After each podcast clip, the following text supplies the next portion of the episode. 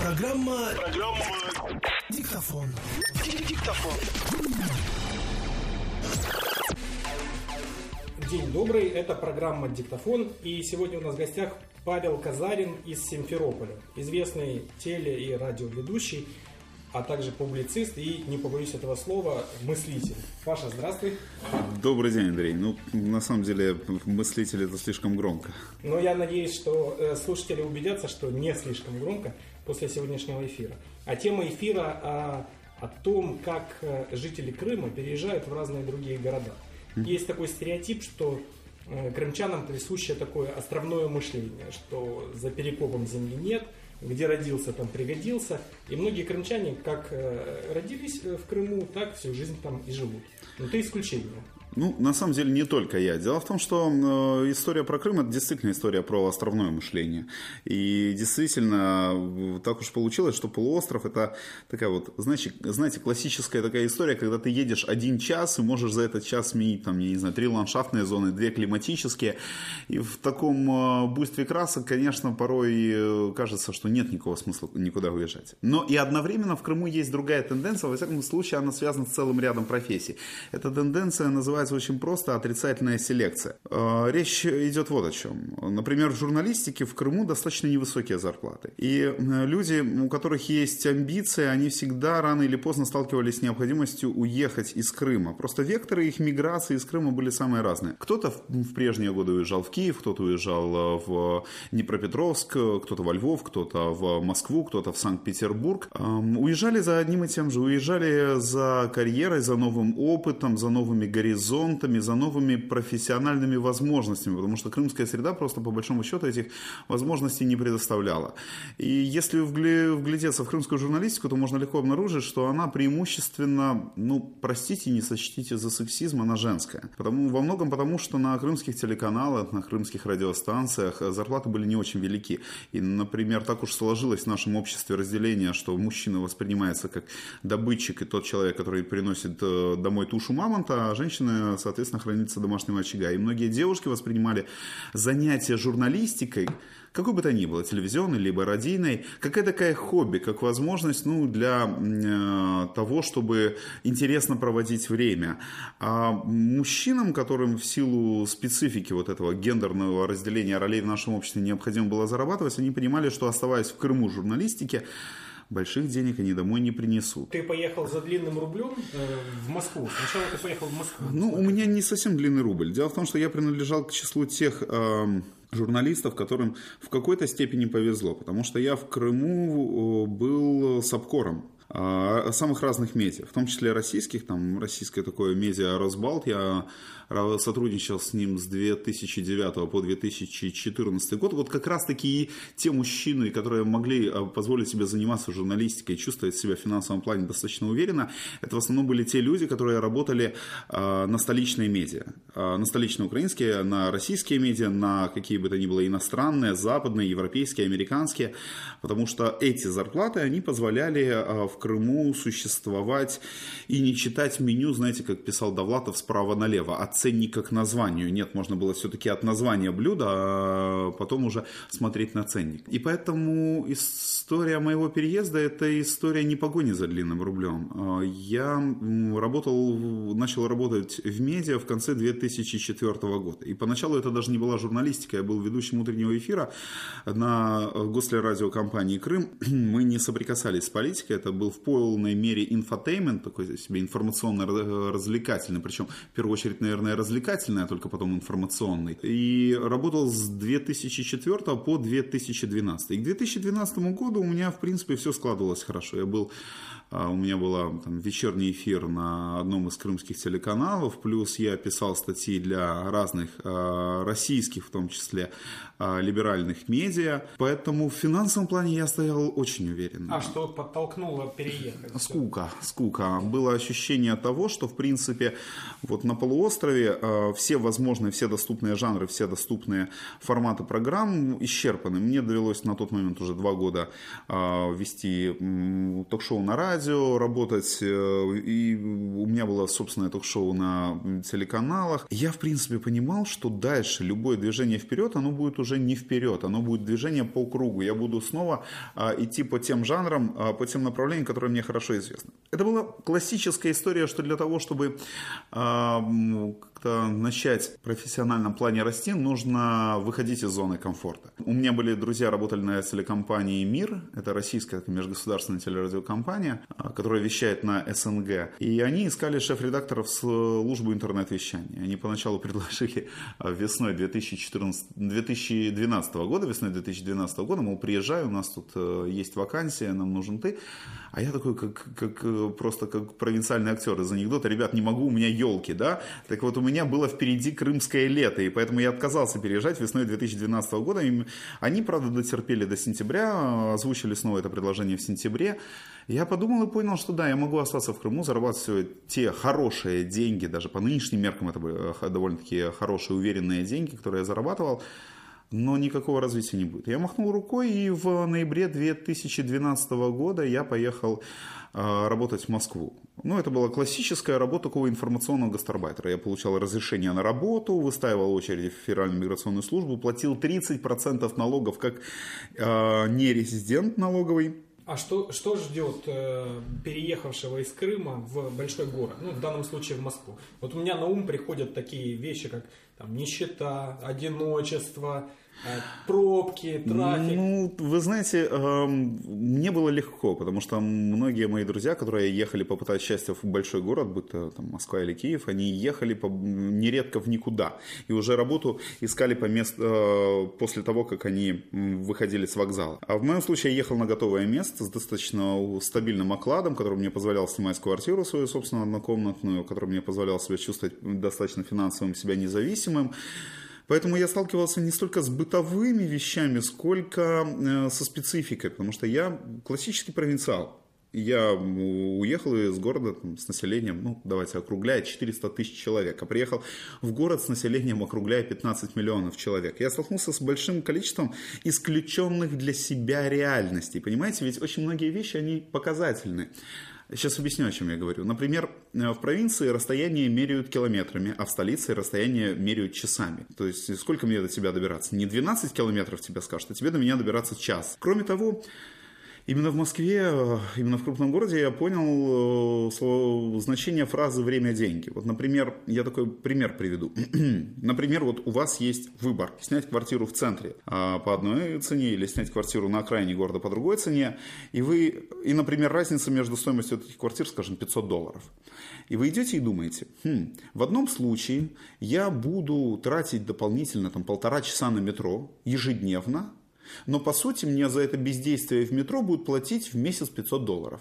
А другой скажет, вы знаете, а мое время слишком дорого, чтобы оно обходилось мне всего-навсего в каких-то 500 долларов, я лучше заплачу больше, но буду жить в центре и успевать больше.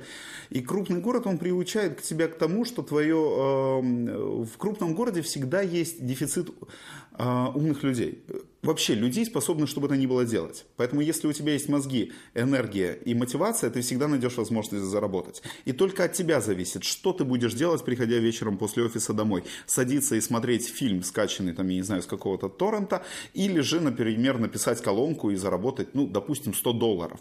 И вот ты возвращаешься домой, ты смотришь на ноутбук, ты смотришь на заранее скачанный голливудский блокбастер, и ты четко даешь себе отчет, а стоит ли просмотр этого голливудского блокбастера 100 долларов. Или все-таки тебе стоит написать текст. И это постоянный выбор между э, способом времяпрепровождения. Э, вообще из небольших городов уезжают в столицы для того, чтобы менять избыток свободного времени, а в небольших городах всегда этот избыток есть, на избыток денег, которые есть в столице. А уезжают из столицы в тот момент, когда понимают, что их время стоит дороже, чем столица готова за него заплатить. Когда случился такой момент, когда ты уехал из Москвы? В моем случае, опять-таки, как и переезд в Москву, это опять же не было связано с деньгами.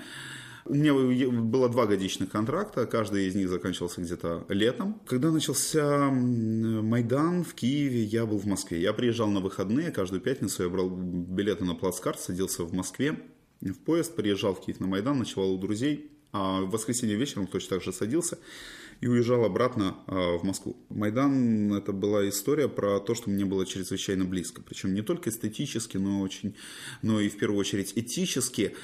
И когда случилась Крымская весна, я помню, я из Москвы улетел в Крым для того, чтобы а, своими глазами видеть то, что происходит – и я пробыл в Крыму где-то полтора месяца на тот момент. Когда я вернулся в Москву, я понял, что я не буду продлевать ни контракт, что об этом речь не идет. То есть после Крыма, после аннексии полуострова было понятно, что уже нет возможности оставаться работать в Москве. Это в 2012 году, знаете, когда в Киеве царил коллективный Янукович, а в Москве еще гремело Болотное или отголоски Болотной, отголоски площади Сахарова, было ощущение, что вот в Москве происходит какое-то движение, и надо ехать, наблюдать, об этом писать, пытаться это понять, потому что такие новые явления, как рассерженные горожане, Алексей Навальный и так далее, и так далее. А Киев тогда с коллективным Виктором Януковичем, казались, шли в фарватере Москвы. Они казались, Москва идет опережающими темпами, а Киев идет сзади, догоняющими темпами. После Майдана все изменилось, и стало ясно, что Украина идет впереди, а Россия идет либо догоняющими темпами, либо же, наоборот, пытается как-то дрейфовать прошлое. А после аннексии Крыма все иллюзии исчезли. И я понял, что ну, это для меня было абсолютно... Принятие Майдана это было для меня каким-то ценностным решением. И в Москве оставаться ну, просто, ну, как, ну, не было никакой возможности. Ты поехал, э, ну, грубо говоря, за свободой. То есть там, где вольнее дышалось... В Москву я поехал за новым опытом. В Москву я поехал э, за новыми профессиональными навыками, э, за кругозором, э, за того, для того, чтобы многие вещи для себя десакрализовать. А уезжал я в тот момент, когда понял, что Россия и Украина окончательно ценностно разошлись, на тот момент уже даже оставаться в Москве было бы уже артикулированием какой-то ценностной позиции. Например, принятие истории про Крымскую весну. А поэтому я и не остался. Как э, Киев тебя встретил? Ну, встретил хорошо. Ну, точнее, даже не он меня встретил, это я как бы э, в него пришел. Меня тут особенно это никто и не ждал. В продолжении, вот, кстати, темы взаимоотношения провинциала и большого города, очень важная есть деталь. Очень со многими моими друзьями, симферопольцами, когда я пересекался в Москве, я обнаруживал у них очень разные отношения по, к родному городу, к тому, из которого они уехали. И вот это самое отношение, оно, знаете, во многом от чего зависит? От того, кем ты был на момент отъезда в столицу. Те мои друзья, талантливые друзья, которые не могли себя реализовать, например, в Симферополе просто по причине отсутствия ниши. Вот, например, друзья, которые занимались дизайном. Они уехали в Москву и сделали, вот, там, например, или в Киев, они сделали ошеломительную карьеру, они работают с самыми разными звездами эстрады, они очень классные, востребованные стилисты, катаются по всему миру. И понятно, что в Симферополе пространства для их самореализации не было. И они при встрече мне нередко говорили, что ты знаешь, Симферополь город ни о чем. А я уезжал из Симферополя в ту же Москву, у меня в Симферополе было все хорошо. У меня не было э, обиды на город. Поэтому я все время Симферополь воспринимал как дом. Даже находясь в Москве, я воспринимал это не как переезд, не как историю про то, что переехал и пускаешь корни. Нет, я воспринимал это как долгосрочную командировку. Просто в, в весной 2014 года стало ясно, насколько она долгосрочная, что вот она двухлетняя и все заканчивается. Поэтому в Киев я переезжал уже другой, совершенно другим ощущением. Если бы я в Киев переехал из Симферополя, наверное, вот э, как бы столкновение с крупным городом, со столичным городом, оно было бы особенно контрастным. А после, так как я до этого времени жил в Москве, я переехал в Киев, и я такой выхожу, думаю, господи, какой уютный, эргономичный, эргономичный, уютный небольшой город. А мне все мои друзья говорят, да как, он же огромный, он же он же, он же только перенаселен, он же вечно куда-то спешит. Но вы знаете, в этом смысле все зависит от точки сравнения. Если вы из Стамбула 19-миллионного переедете в Киев, Киев вам покажется чрезвычайно уютным и хорошим. Если вы, опять же, из вот этой бурлящей 15-миллионного мегаполиса под названием Москва переедете в Киев, вы поймете, насколько он эргономичный, уютный, зеленый и вообще комфортный для жизни.